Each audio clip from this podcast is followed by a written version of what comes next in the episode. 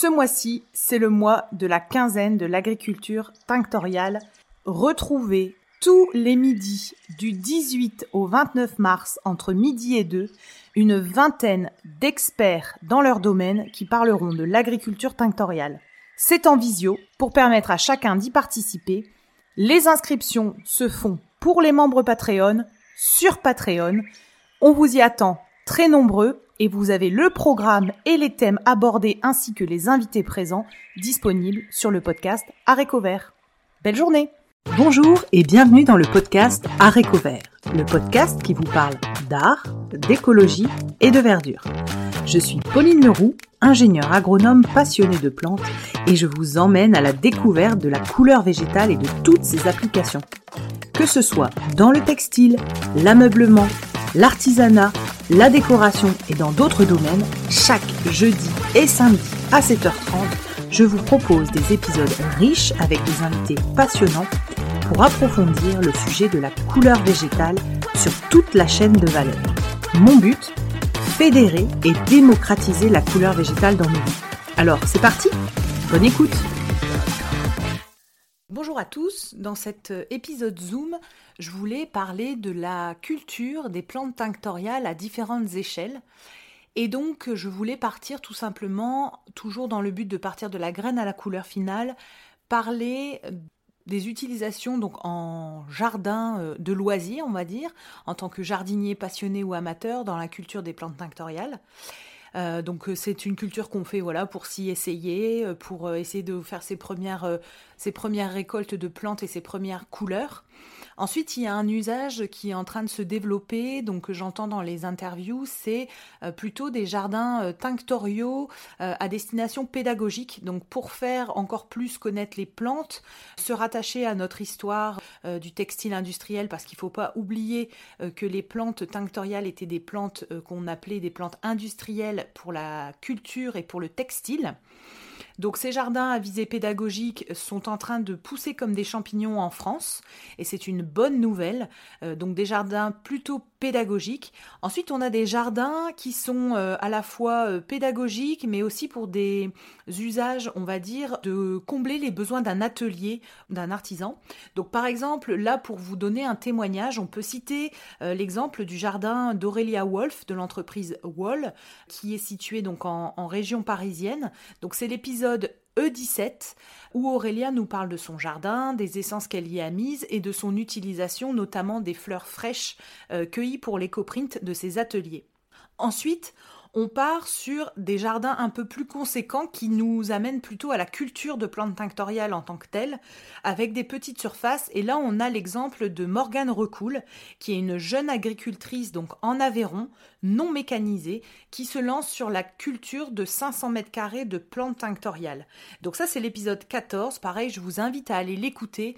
L'échelle au-dessus, on peut parler, on peut citer l'exemple de Cécilia Aguirre avec euh, la micro-ferme des Lilas, donc située dans les Yvelines. Cécilia est sur un format de 1000 m2 en permaculture mais non mécanisé comme Morgane. Et en fait, Cécilia propose un mode de vente qui est hyper intéressant fait avec l'AMAP Tinctilis. Et donc en fait, ce qu'elle explique dans son épisode 19, c'est le fait que la culture qu'elle est en train de faire est déjà vendue grâce à ce système d'AMAP. Ensuite, si on part en Bretagne, on rencontre Stéphanie Égaré de l'entreprise Livaden, qui elle est sur un format de 5000 m2 motorisé mécanisé. Et en fait, euh, dans cet épisode, Stéphanie, qui est également en reconversion, nous parle de euh, la culture des plantes qu'elle a choisies pour sa région et de la transformation sur l'exploitation de, par exemple, de la persicaire indigo. Échelle du dessus, c'est Laura Roussier et sa sœur Amandine du Chant des couleurs que j'ai eu également la chance d'avoir au bout du micro, donc ce sera l'épisode 29. Ici, on est sur une surface allant jusqu'à 2 hectares. Les deux cultures principales sont la persicaire indigo et la garance, qui ont toutes les deux des modes de culture différents. Et en fait, pareil ici, on est sur une surface euh, mécanisée où, pareil, euh, Laura nous explique que la quantité de production est liée à ce qu'elles peuvent transformer chaque jour, par exemple pour la persicaire indigo. Donc je vous invite à aller écouter ces cinq témoignages et les compléter avec le témoignage de Marie Marquet, dans l'épisode 21, donc dans la deuxième partie de, l'enregistrement, donc euh, passé une heure d'enregistrement, Marie Marquet euh, nous parle des contraintes agricoles et agronomiques de la culture des plantes tinctoriales. Et je lui laisse la parole pour qu'elle présente un projet euh, très innovant qu'elle a fait avec Magali Bontou et qui pour moi est essentiel car en cherchant sur internet pour regarder ce qui était disponible pour permettre aux gens de cultiver les plantes tinctoriales, je n'ai trouvé que cette UCAR, U-C-A-R-E de Nyons, sur les plantes tinctoriales et leur transformation. Donc je laisse la parole à Marie Marquet. Au cours de ces enregistrements, on est revenu sur les mêmes problématiques que nous avions dressées toutes les deux dans l'épisode 21, à savoir le choix des variétés par rapport euh, au sol et aux conditions dans lesquelles l'exploitation se situe, des euh, questionnements sur les outils et notamment des questionnements sur la transformation euh, sur l'exploitation des plantes tinctoriales directement après récolte.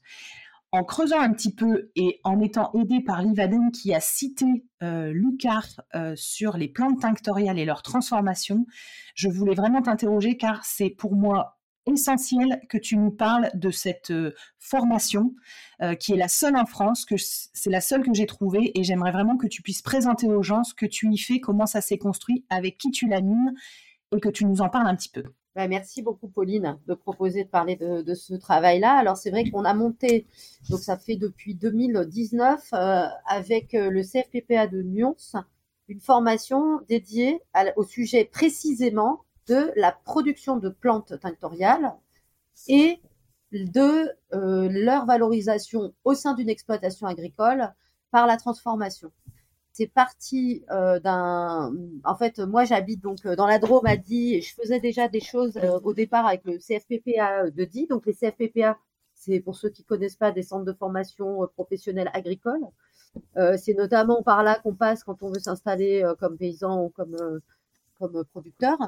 Et donc cette euh, cette démarche, au départ, elle s'est faite par des petits modules que j'avais proposés à Di pour, effectivement commencer à rendre visibles les, plantes tinctoriales parce qu'on est dans une région ici où il y a beaucoup de formations sur les plantes aromatiques, etc. Donc ça allait assez bien euh, sur euh, ce contexte, disons, de la production de ce qu'on appelle les PAM. Hein. Il se trouve que le CFPPA de nom s'est vraiment spécialisé sur la production des plantes donc aromatiques et médicinales, des PAM. Et euh, je suis allée donc les démarcher et leur proposer euh, d'accueillir une formation qui soit un peu plus pointue, un peu plus professionnelle et de la faire avec Magali Bontou, qui est une collègue et amie. Et donc ensemble, euh, notre proposition, c'était vraiment d'emmener les gens qui ont des projets agricoles ou de grands jardins avec production. Donc la clé, disons, du sujet, c'est quand même la production, c'est-à-dire des gens qui ont des enjeux euh, de, de, de, récupérer de la matière première pour un travail derrière. C'est pas pour euh, l'ornementation ou même la pédagogie. Hein, donc ça, il faut bien comprendre la différence des échelles, fait que c'est pas du tout les mêmes sujets de travailler à la construction d'un jardin pédagogique parce que c'est un plaisir de partager les sujets et d'être déjà sur de la production de matière pour faire de, la transfo. Donc dans cette euh, UCAR, on parle de ça, ça dure deux semaines.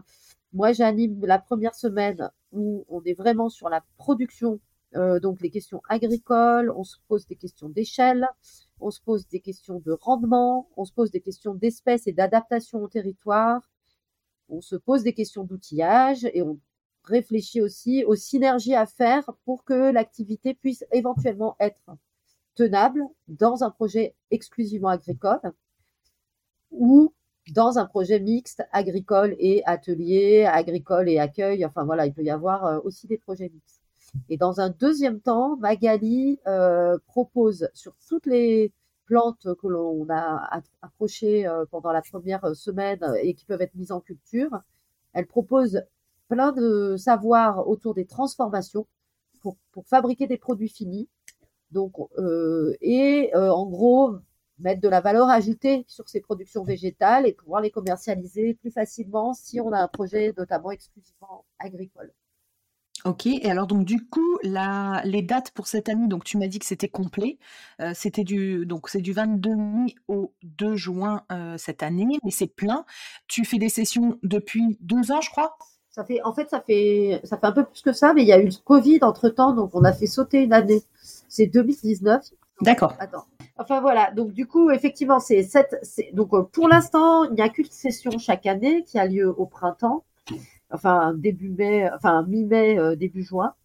Euh, c'est vrai que on, il faut préciser peut-être parce que on a eu là-dessus des, pas mal de discussions. Mais en fait, on, on sélectionne les candidatures parce qu'en fait, effectivement, euh, comme c'est un CFPPA et que du coup, il y a moyen de effectivement se faire financer, être soutenu pour euh, on, veut vraiment en fait que les personnes qui viennent à cette formation aient un projet derrière de production. Et c'est pas du tout pour rejeter d'autres profils qui seraient très intéressants dans d'autres types de formations, mais pour être vraiment dans une synergie au sein du groupe. Même si les propositions et les projets sont très différents, il y a vraiment un échange sur euh, la manière de travailler et les enjeux d'échelle euh, très très très divers, hein, parce qu'on va avoir des gens qui vont monter des ateliers pour, euh, enfin des, pardon, des jardins pour aller avec leurs ateliers, et d'autres qui vont s'installer sur une ferme familiale et se mettre en tête d'avoir euh, un à 6 hectares euh, à valoriser. Enfin voilà, on a toutes sortes d'échelles, mais ce qui est important pour nous, c'est que cet enjeu sur les questions de rendement, les questions de chiffres, de production, ça, il faut que ça concerne tout, tout le monde. Donc c'est pas une formation pour faire de la pédagogie ou pour faire de l'animation. C'est vraiment une formation. Ok.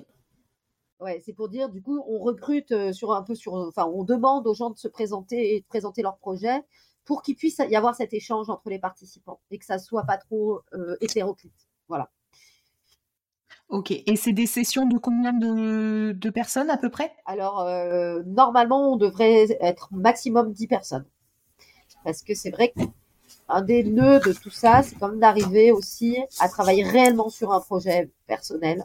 Donc avoir un peu d'espace perso, pas que euh, de la théorie hum. globale, mais vraiment des choses ancrées sur les projets. Et c'est pour ça qu'il faut pas trop nombreux. Ok, bon ben. Écoute Marie, en tout cas, euh, un grand merci d'avoir porté ce projet avec Magali Bontou, parce que je te dis, en, creusant, en me disant, mais il y a bien quelque chose qui doit exister. Je n'ai trouvé que vous, donc euh, bravo pour ce travail. Je vais continuer, j'ai relancé sur le podcast euh, pour recevoir des, agriculteurs de plantes tinctoriales, donc pour qu'ils aient le micro et qu'ils puissent parler bah, de leurs avancées, etc. Donc ça restera un temps fort sur sur euh, ce sujet-là parce que je trouve que voilà, on n'en parle pas du tout. Et du coup, c'est important de donner la parole euh, à cette filière. Et donc, euh, voilà, j'appelle aussi les ingénieurs agro, les lycées horticoles à se bouger un petit peu là-dessus parce que ce serait intéressant de, creuser le sujet. voilà, donc merci beaucoup Marie. Si. Je vous invite à aller consulter les autres épisodes Zoom ou les épisodes avec les invités et aller sur la page Instagram Arécovert, A-R-T-E-C-O-V-E-R-T, pour y retrouver et deviner les futurs invités du podcast, mais notamment retrouver des sources écrites de tout ce que nous abordons dans les épisodes Zoom. Belle journée à tous